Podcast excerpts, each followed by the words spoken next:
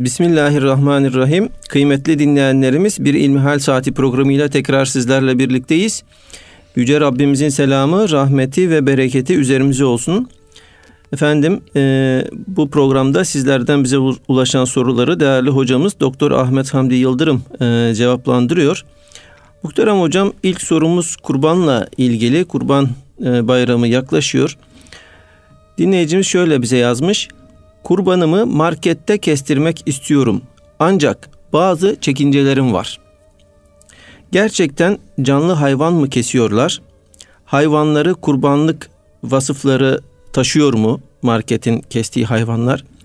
Bunun gibi e, çekincelerim var diyor. Kurbanımızı en güvenli nerede kestirebiliriz diye sormuş.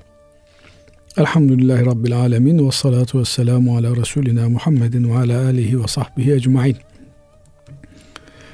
Öncelikle ifade edelim ki Basri Hocam, kurban bir ibadet. Bütün ibadetler Cenab-ı Allah'a yakınlaşmak maksadıyla yerine getirilir. Bunların içerisinde kurban adı üstünde kurbiyet ifade eder.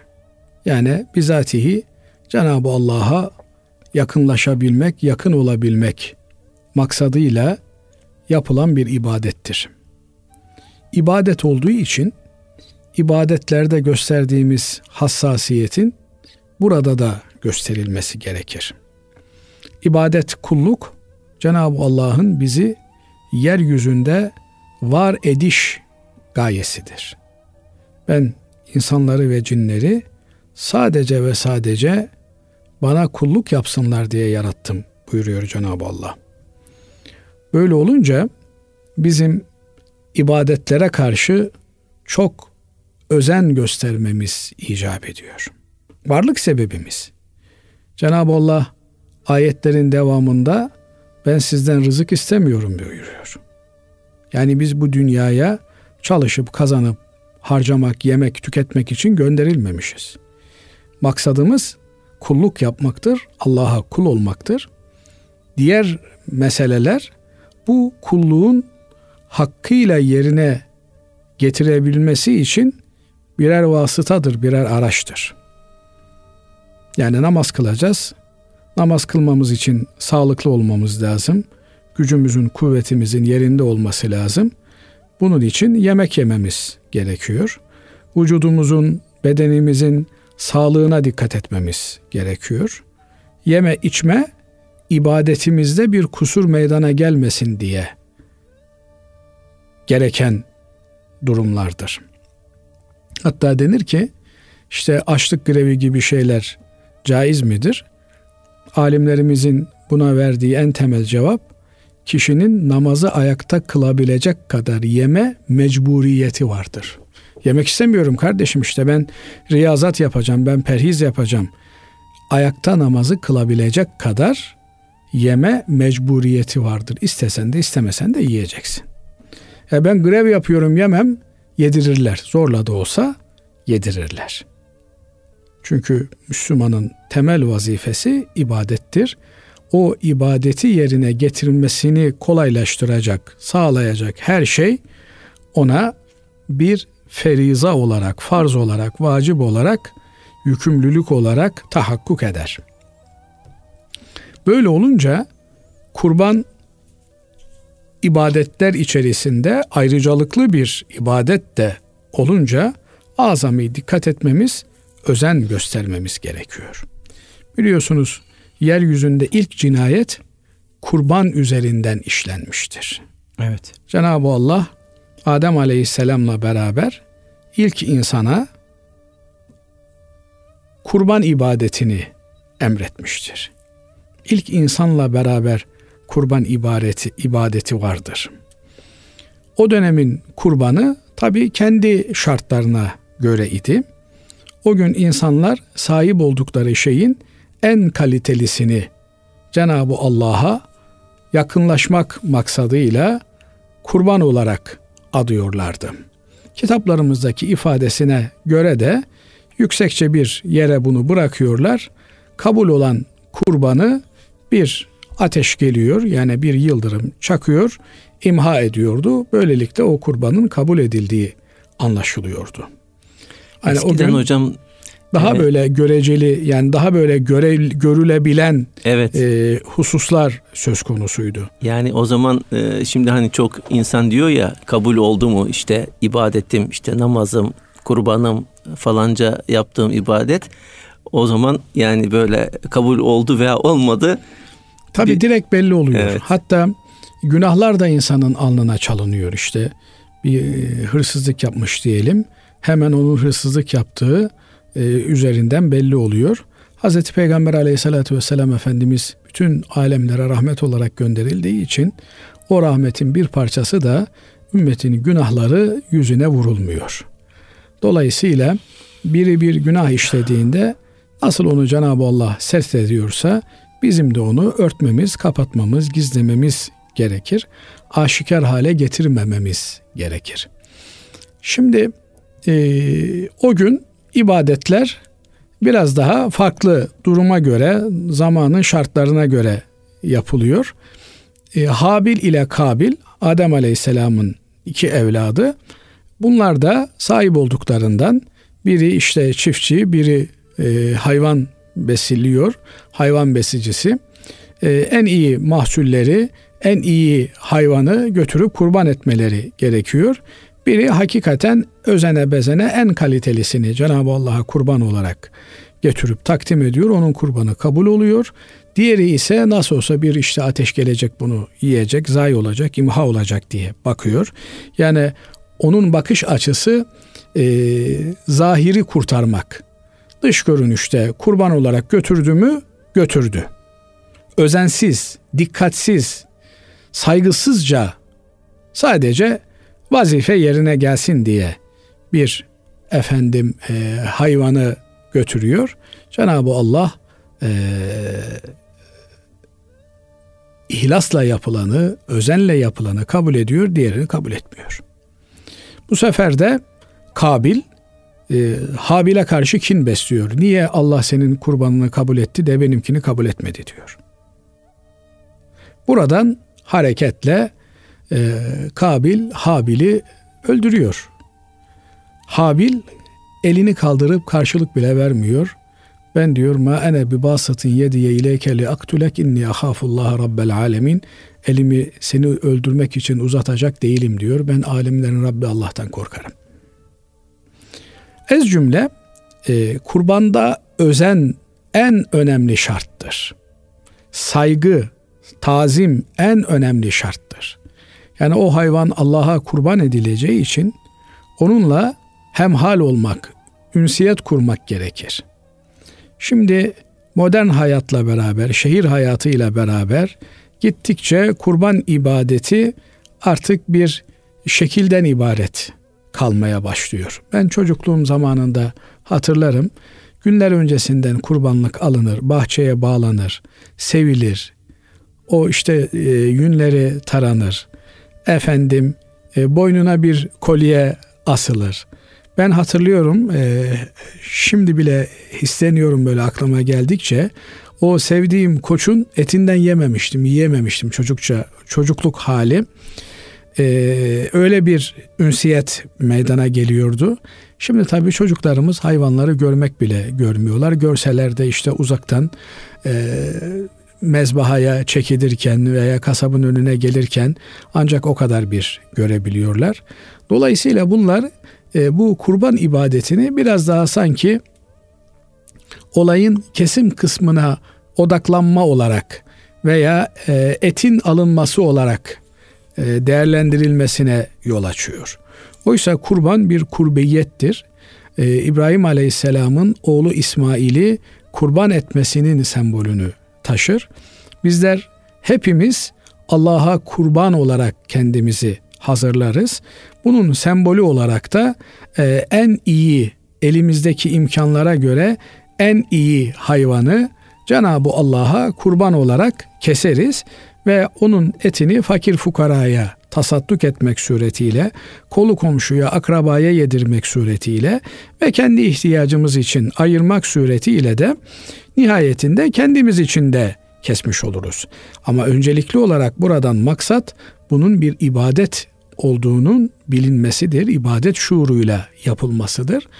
hayvanın Allah'a armağan edilen, hediye edilen bir e, varlık olması sebebiyle özenle, itinayla işte kesilecek alana getirilmesi ve saygıyla bir muameleye tabi tutulmasıdır. Şimdi böyle olunca e, öncelikle insanın kendi kurbanını kendi kesmesi icap eder.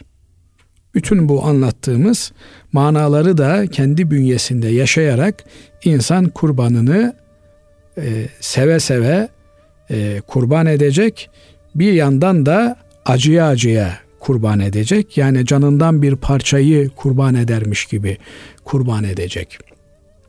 Ama az önce de ifade ettiğimiz gibi şehir hayatı, herkesin farklı meşguliyetleri, hayatında belki ilk defa hayvan gören insanlar oluyor, çocuklar oluyor. Eline ilk defa bıçağı alacak olan kimselere bu tür hayvanları teslim etmek de bu hayvanlara bir eziyet. Artık günümüzde daha çok vekalet yoluyla e, güvendiğimiz insanlara bu kurbanlarımızı kestiriyoruz. Ama en azından liyeşhedû menâfi'a lehum. Yani kurbanın menfaatlerine şahit olmak, onun kesilişini görmek, onunla böyle bir anlık bir e, hissiyat içerisine girebilmek. Yani şu anda kesilen ben de olabilirdim, Allah'a kurban edilen ben de olabilirdim diye bir an o hissiyatı yaşayabilmek, bunlar da kurbanın manasının oluşabilmesi için, hikmetlerinin tecelli edebilmesi için dikkat edilmesi gereken hususlardır. Evet, kendimiz kurban kesemiyoruz.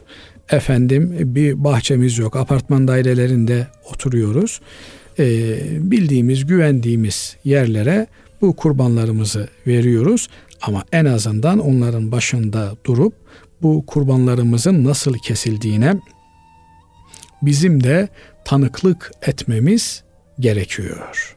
Aksi halde e, burada e, hem bir takım suistimallerin oluşması söz konusu olabilir, hem de kurban hassasiyeti olmayan insanların nihayetinde senin kurbanındır diye önümüze bir koli et bırakmaları söz konusu olabilir.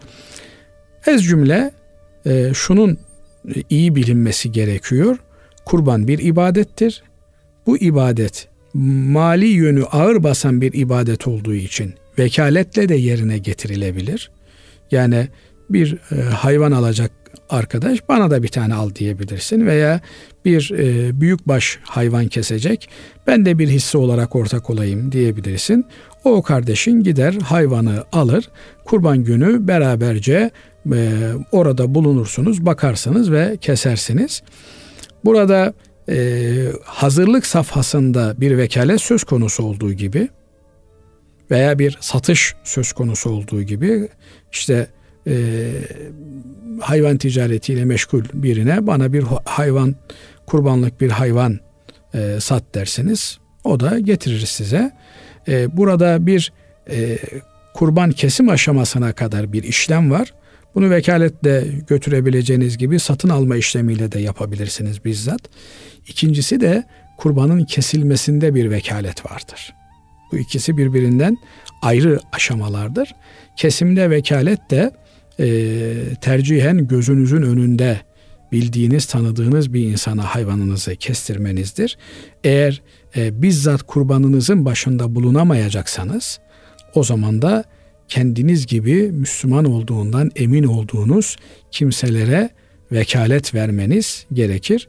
Bazen duyuyoruz, işte bir takım kurumlar, e, affınıza sığınarak söylüyorum, e, dini ihtisası olmayan, dindarlığı olmayan ama kurbanın bir de ekonomik boyutu var.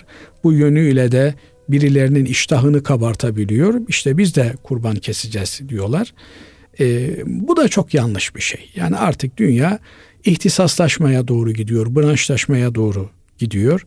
Efendim, e, kan bankası vazifesini gören kurumlar var. E, Diyanetin dinle, Diyanetle ilgili kurumları var. Bir takım vakıflarımız var. Yurt içinde, yurt dışında e, din hizmetlerini yerine getirenler. Şimdi bunlar birbirlerinin görevleri, görev alanlarına girmemeleri gerekiyor. Şimdi memlekette Adalet Bakanlığı var, Sağlık Bakanlığı var. Adalet Bakanlığı yok benim hastanem ayrı olacak dese, Sağlık Bakanlığı benim güvenlik teşkilatım ayrı olacak dese bir kargaşa, bir kaos meydana gelir. Bu gibi noktalarda da e, dinine, diyanetine güvendiğiniz, ahiret korkusu olduğuna itimat ettiğiniz kimselere bu işi vermeniz gerekiyor. E, bu işi bir ticarete dönüştüren, ekonomik gelir kapısı haline getiren veya derneğinin, vakfının, kurumunun yıllık zararlarını kapatmaya bir vasıta olarak kullanan kesimleri, ister e, bunlar e, yarı resmi kuruluşlar olsun, isterse de özel kuruluşlar olsun, bunlardan uzak durmaya gayret etmek lazım. Kurban meselesi A'sından Z'sine kurbiyet ifade eden, Allah'a yakınlaşma ifade eden bir kurumdur. Kimi Allah'a daha yakın görüyorsanız tırnak içerisinde o kimselere vekalet verirsiniz. Eğer bizzat kendiniz başında bulunamıyor iseniz. Ama evet, adı üstünde. Yani adam ticaret yapıyor. Yani bundan kurban alabilirsiniz. Kurbanlığı alırsınız, adam ticaret yapıyor. Fakat kesim işini ona yaptırmak, bu pek bana mantıklı bir şey gelmiyor. Ee, bu tabirimi mazur görün, kediye ciğeri teslim etmeye benziyor. Evet. Biraz da. Dolayısıyla e, hayvanı satın almayı, hayvanlık, kurbanlık bir hayvanı satın almayı ticari bir müesseseden yapacaksınız. E, bu normal bir şey. Fakat vekalet verip kestirme işini, onu ya kendiniz yapacaksınız veya kendiniz gibi bir Müslümana emanet edip evet, yaptıracaksınız. Allah razı olsun hocam. Efendim şimdi e, ikinci sorumuz Ayasofya ile ilgili. E, Ayasofya camimiz inşallah Cuma günü açılacak. Bu konuda farklı farklı yorumlar yapılıyor değerli hocam. Sizin bir fıkıhçı olarak e, burada yorumunuzu e, merak ediyoruz. Özellikle camide yapılacak e, değişiklikler konusunda, oradaki e, resimlerle ilgili e, farklı işte e, mülahazalar var. Bunlarla ilgili görüşünüzü almak isteriz. Şimdi öncelikle e, burada da bir takım temel noktalara bakmamız gerekiyor. Hazreti Peygamber Aleyhisselatü Vesselam Efendimiz yeryüzünün tamamı bana mescit kılınmıştır buyuruyor. Bizim için açık olsun, kapalı alan olsun, her alan mescit hükmündedir. Orada namazımızı kılabiliriz. Yeter ki efendim tuvalettir, ahırdır, bu tür pisliklerin olduğu yerler namazın şartlarına e, uymadığı için namaz kılabileceğimiz yerler değildir. Bunun haricinde her yerde namaz kılabiliriz. Namaz kıldığımız yerlerde eee elbette bir takım heykellerin, büstlerin, efendim resimlerin olması doğru bir şey değildir. Fakat heykelin olduğu bir yerde, büstün olduğu bir yerde namaz kıldığımızda bu namazımızın sıhhatine, sağlığına bir zarar verir mi? Vermez. Özellikle de yani e, onun önüne durmadığımız sürece, onu görmediğimiz sürece böyle bir zarar vermez.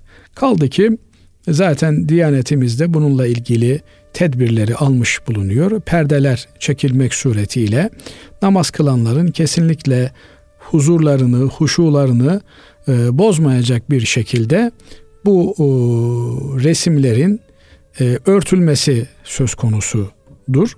Böyle olunca da herhangi bir tereddüte de mahal yoktur. E, buranın kiliseden mescide çevrilmesi meselesine gelince bu çok tabii bir şeydir. O günün e, savaş hukukuna göre bir yer eğer savaşla elde edilmişse, ki İstanbul işte uzun bir savaşın neticesinde alınmıştır, ele geçirilmiştir, fethedilmiştir. Böyle olunca da e, buradaki e, toprakların tamamı özel mülkiyetler hariç, yani kişilerin elinde bulunan mülkiyetler, onlar dokunulmazdır. Kimsenin gelip de elinden e, dairesini almazsın, tarlasını almazsın. Fakat onlar da e, Müslüman ülkede yaşamanın karşılığı olarak bir vergi öderler. Nitekim bugün modern e, ülke kavramı içerisinde her vatandaş potansiyel bir vergi mükellefidir. O günün içerisinde de e, Müslüman olanlar zekat verirler, öşür verirler. Müslüman olmayan gayrimüslim tebaa ise e, özel bir tür vergi olan cizye öder. Onun haricinde Ayasofya gibi e, büyük mabetler eğer e, silahla bir yer zapt edilmişse burada e, fethin kumandanının sözü geçerlidir. Nitekim Sultan Fatih'te Ayasofya o gün için zaten e, yıkık kırık durumdadır. Yani e, Hristiyanların, Haçlıların İstanbul istilasıyla büyük bir tahribata uğramıştır. Bugün tabi e, burada calibi dikkat olan bir başka mesele de e, o gün e, yıkık vaziyette olan Ayasofya'nın tamir edilip e, ibadete açılmasıdır. E, İbadete, Müslümanların ibadetine mescit olarak açıldıktan sonra Sultan Fatih bir de vakıf tesis ederek burayı bir vakfa, vakfiyeye bağlamıştır. Binaenaleyh kimsenin kalkıp da burası gasp edilmiş bir mülktür deme lüksü yok. O zaman İstanbul'da gasp edilmiş bir mülktür. Yani yeryüzünün tamamı o zaman insanların birinden öbürüne e, ele geçirdikleri gasp edilmiş mülk anlamına gelir. Bunlar lüzumsuz, yersiz tartışmalardır. Ayasofya Müslümanların yitik malıydı.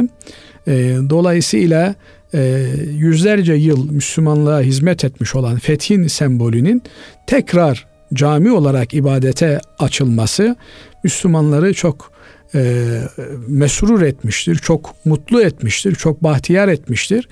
Boyunları bükük olan Müslümanların tekrar başlarının göğe yükselmesine sebep olmuştur. İzzeti nefisleri e, kabarmıştır. Dolayısıyla Müslümanlar kendilerine bir özgüven tazelemesi yaşamışlardır.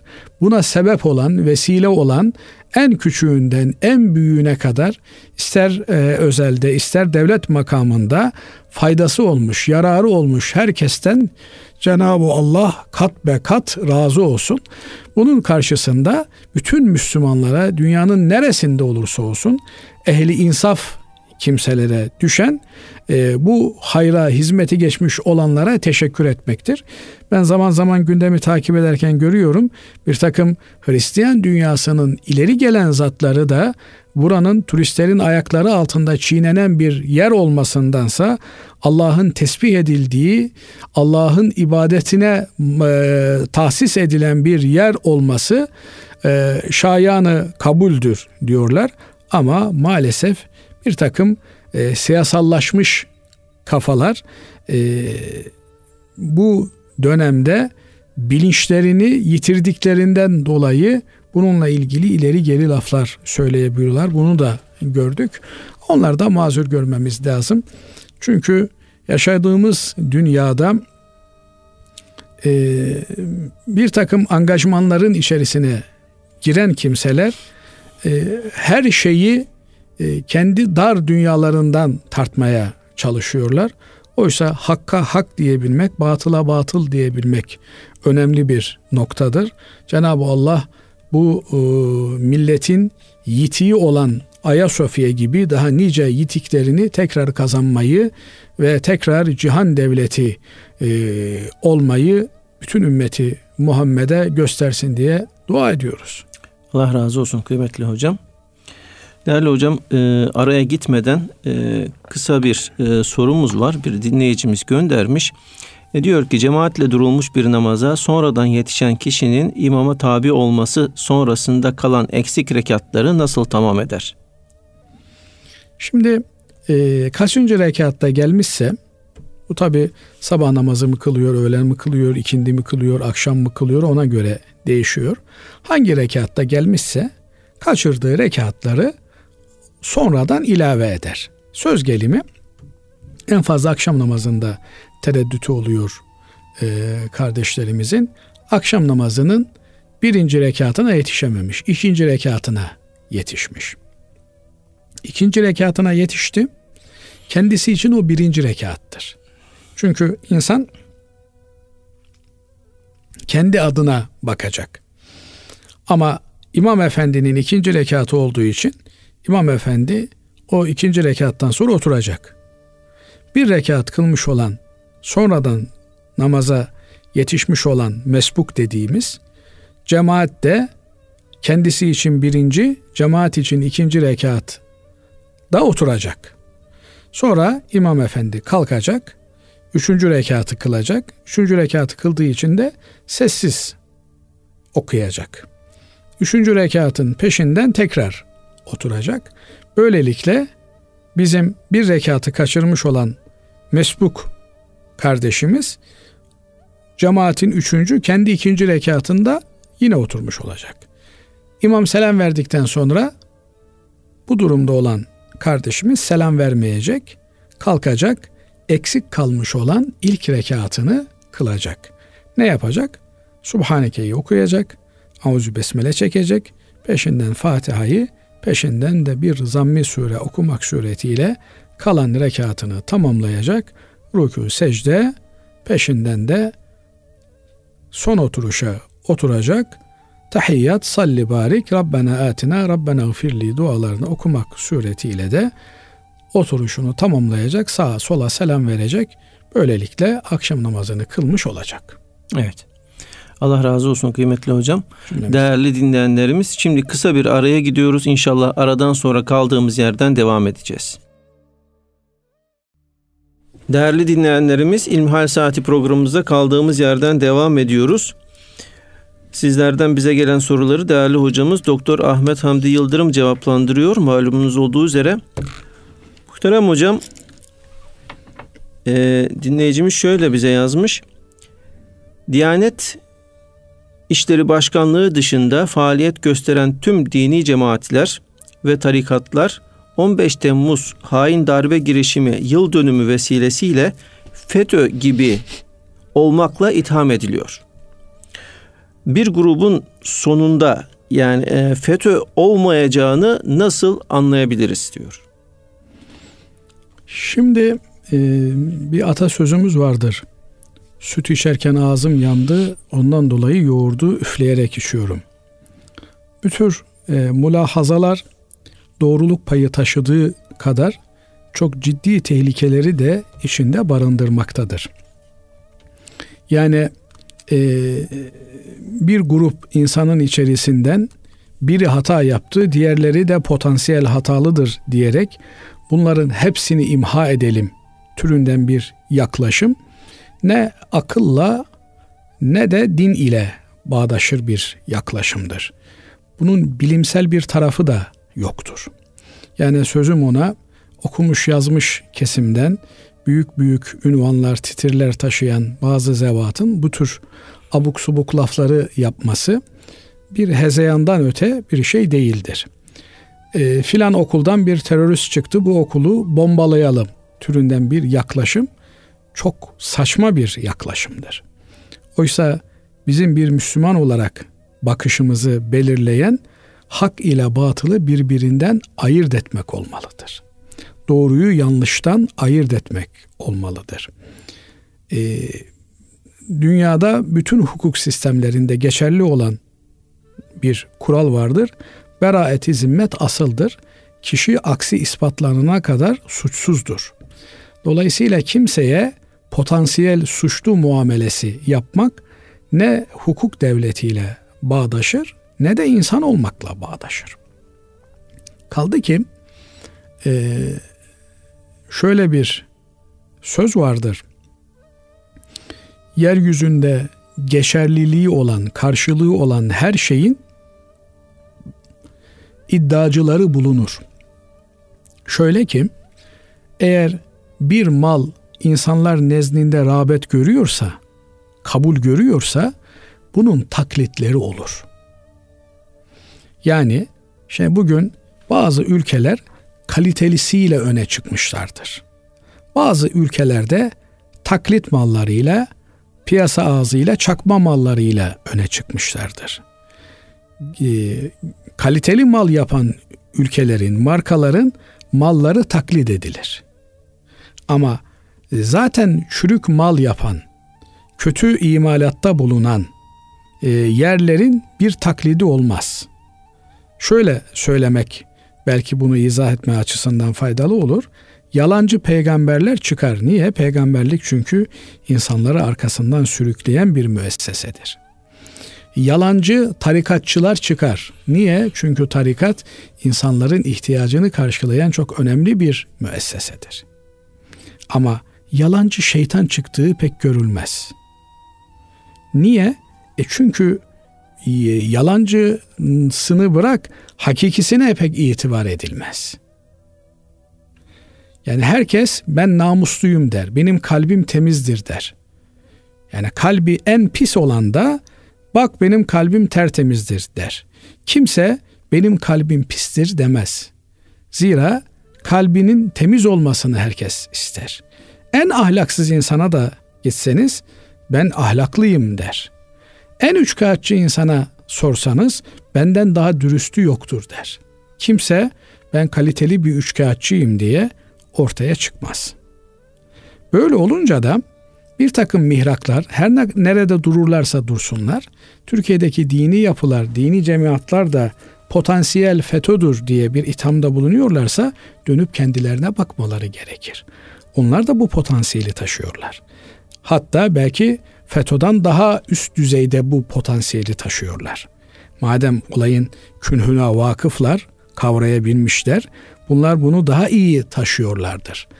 Madem kendileri böyle bir tehlikeyi sezebilmişler, görebilmişler, o zaman bu tehlikeyi gerekli, ilgili, yetkili mercilere bildirmekle yükümlüdürler. Herkesi tedirgin etmenin, namazında, niyazında cami cemaatini meşgul etmenin bir anlamı yoktur.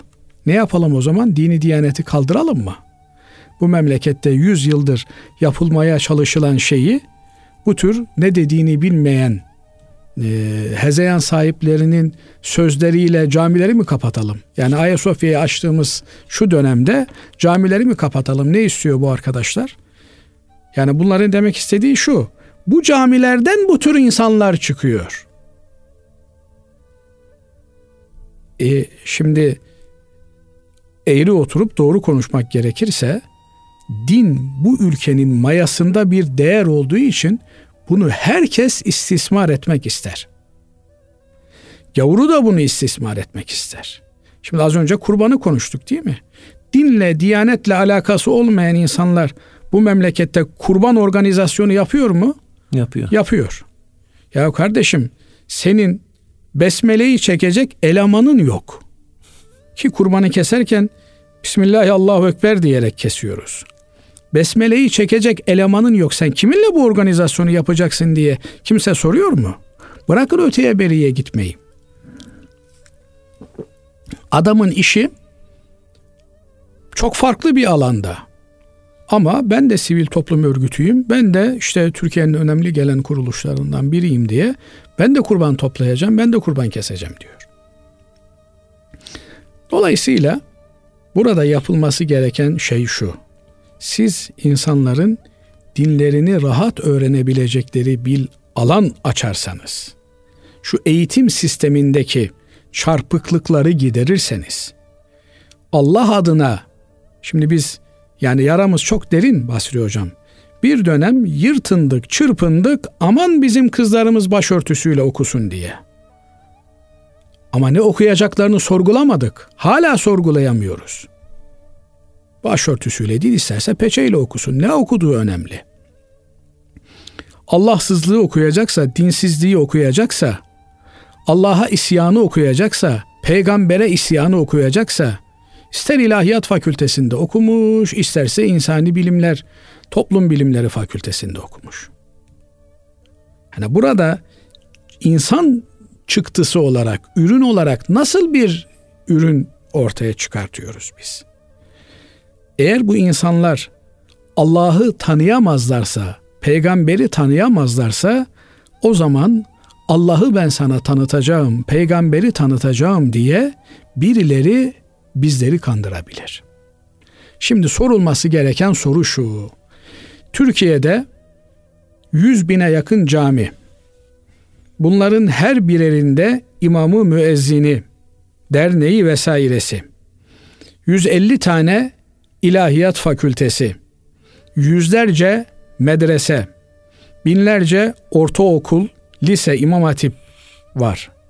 Buna rağmen eğer bir takım cemaatler, bir takım oluşumlar insanları etrafında toplayabiliyorsa, oturup bu adını andığımız az önceki müesseseler varlıklarını soruşturmalılar.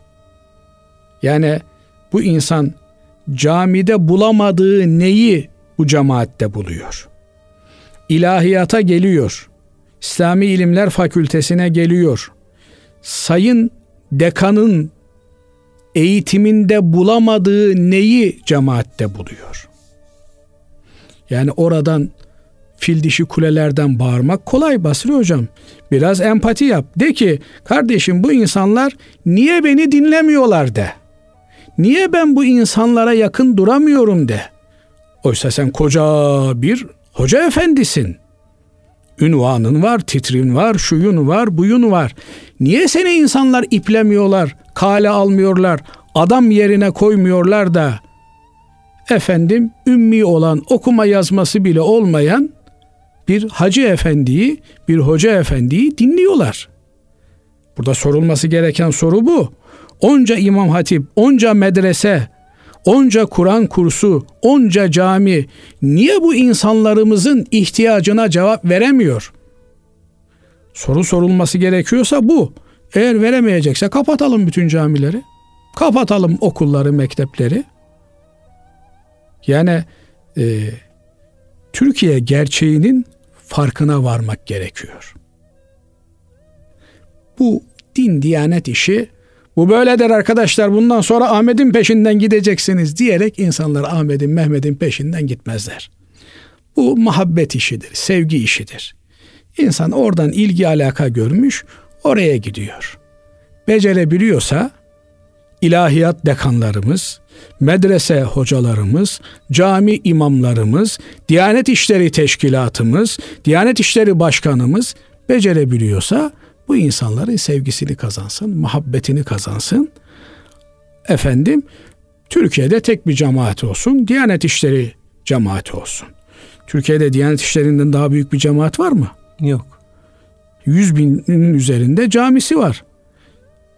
Onu dörde beşe çarpın, çalışanı var. Nerede Türkiye'de öyle bir cemaat?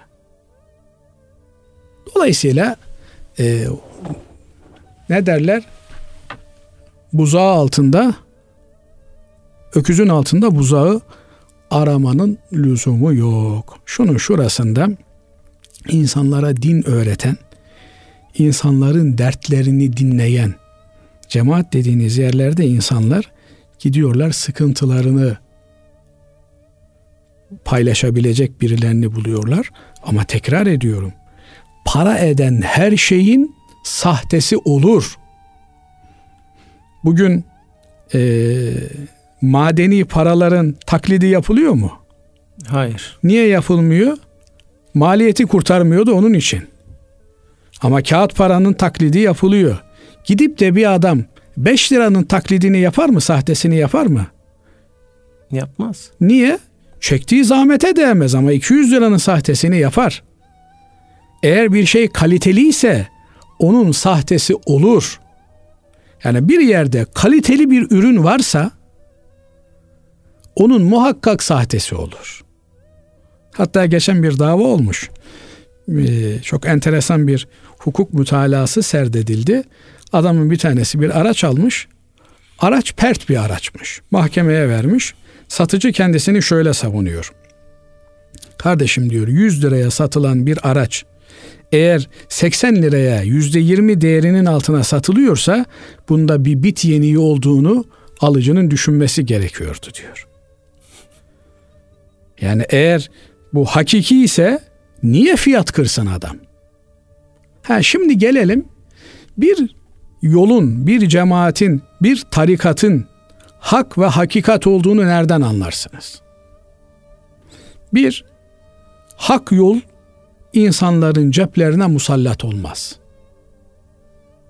Yani şu kadar para vereceksin, şunu yapacaksın, bunu yapacaksın, şu dergimi alacaksın, bu kitaplarımı alacaksın, benim marketimden alışveriş yapacaksın diye insanları ekonomik olarak ablukaya almaz. Evet, hayır gösterir. Şurada fakirler var, onlara yardım ederseniz sevap işlemiş olursunuz der. Şurada garibanlar var, onlara sahip çıkarsanız sevap işlemiş olursunuz der. Ama bana yardım edeceksiniz, benim cemaatime yardım edeceksiniz türünden bir şey varsa orada problem vardır. Zira Adem Aleyhisselam'dan beri bütün peygamberlerin ağzında değişmeyen cümle "La es'elukum aleyhi min ecr", biz yaptığımız bu din hizmeti için sizden para pul istemeyizdir. İkincisi, kimseye gel benim cemaatime, benim tarikatıma, benim yoluma, benim hocama, benim ağabeyime diye bir ısrarda bulunmaz. Niye? Öyle sokak satıcısı gibi, zerzavatçı gibi eline mikrofonu alıp da sokak sokak e, domates var, patates var, soğan var diye satıcılık yapan ucuz işler peşinde koşanlardır. Hiç kuyumcu gördünüz mü siz öyle altın satıyorum diye bağıran? Binaenaleyh bu kıstaslar önemlidir. Üçüncüsü de en önemli olan husus da oturup kalktığında sen kendini ahirete mi yakın hissediyorsun, Allah'a mı yakın hissediyorsun, yoksa dünyalık bir yarışın içerisinde mi görüyorsun? Eyvah, niye benim Mercedes'im yok, niye benim daha lüks bir semtte ikametgahım yok diye hayıflanıyorsan orada bil ki bir problem var demektir. Ama oturup kalktığın insanlar sana ahireti hatırlatıyorlarsa orası doğru bir yerdir. Bir diğer mesele de Basri Hocam, bir adam eğer e, durduğu yeri kontrol edemiyorsa bu onun problemidir. Yani bütün Müslümanları sevmeyi ve kucaklamayı hedef haline getirmemiş olan bütün yapılar problemli yapılardır. Biz Müslümanız, bizim dışımızdakiler Müslüman değil diye biri bir propaganda yapıyor veya ima ediyorsa bilin o insanları cehenneme çağırıyordur. Ama şöyle diyorsa hocam, diğerleri de Müslüman kardeşlerimiz ama biz en iyisiyiz. Bu da sıkıntılıdır. Niye? Nereden biliyorsun en iyisi olduğunu? En iyisi olmak kalple olan bir iştir. Biz iyi olma yolunda çalışıyoruz. Biz Allah'a kul olma endişesi taşıyoruz. Yoksa Allah'ın en iyi kulu ben olayım diye böyle bir yarışın içerisine girip de öbürleri iyi değil ben iyiyim, böyle bir iddia da tehlikeli bir iddiadır.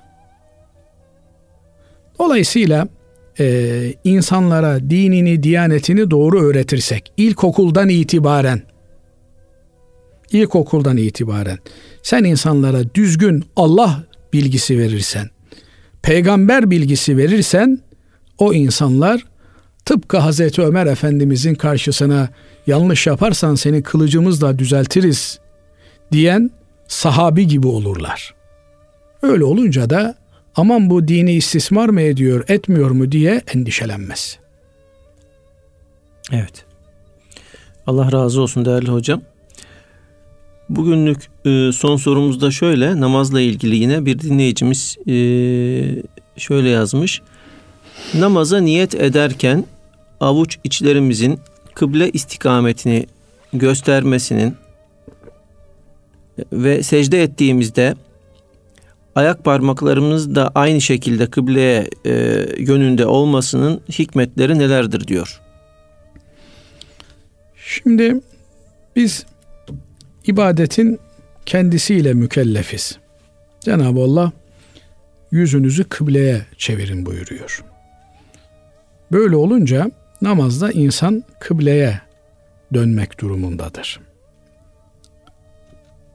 Cenab-ı Allah mekandan münezzehtir. Fakat e, biz üç boyutlu bir varlık olduğumuz için yüzümüzü bir tarafa dönmek durumundayız. Dönülebilecek yeryüzündeki en hayırlı yer de Allah'ın beytidir, Beytullah'tır, Kabe-i Muazzama'dır. Allah da bize oraya dönmemizi emretmektedir. Böyle olunca da mümkün mertebe namaz içerisindeki bütün eylemlerimizde azalarımızın Kabe'ye dönük olması istenir. Fakat efendim e, secdeye giderken ayağımızın altı tam tersi istikamete döner. Her ne kadar ayağımızı parmaklarımızla yere bastığımız için parmaklarımız kıbleyi gösterse de, efendim başımızı aşağıya doğru eğdiğimizde yere doğru dönmüş oluruz. Fakat normal pozisyonda e, asıl olan göğsümüzün kıbleye dönmesidir. Yani şu vücut göğüs kafesimizin kıb- kıbleye dönmüş olması namazın geçerli olmasının şartıdır. Eğer göğüs kıbleden dönerse namaz geçersiz anlamına gelir. Onun haricinde ellerimiz, efendim e, ayak parmaklarımız e, mümkün mertebe Kabe'ye dönük olması lazım. Böyle olduğu için de zaten ayaklarımızı biraz fazla açacak olursak ayak uçları kıbleye değil de farklı istikametlere yönelmiş olur. Bundan dolayı çok fazla da açmıyoruz ayaklarımızı. İşte dört parmak kadar bir aralıkla, yani omuz hizamızda bırakıyoruz. Omuzumuzda hakeza kıbleye dönük. Tekbir alırken de avuç içimizde kıbleyi veya e, parmaklarımızı toplayarak kulaklarımıza yakın bir hizada e, gösteriyoruz. Bu durumda da yine e, ellerimiz kıbleye dönmüş oluyor. Cenab-ı Allah kıldığımız namazları şartlarına uygun olarak yerine getirmeyi kabul eylesin ve bizlerden de makbul olarak e, namazımızı kabul buyursun. Amin. Allah razı olsun kıymetli hocam. Değerli dinleyenlerimiz, Bir İlmihal Saati programının daha sonuna erdik. Hepinizi Allah'a emanet ediyoruz efendim. Hoşça kalın.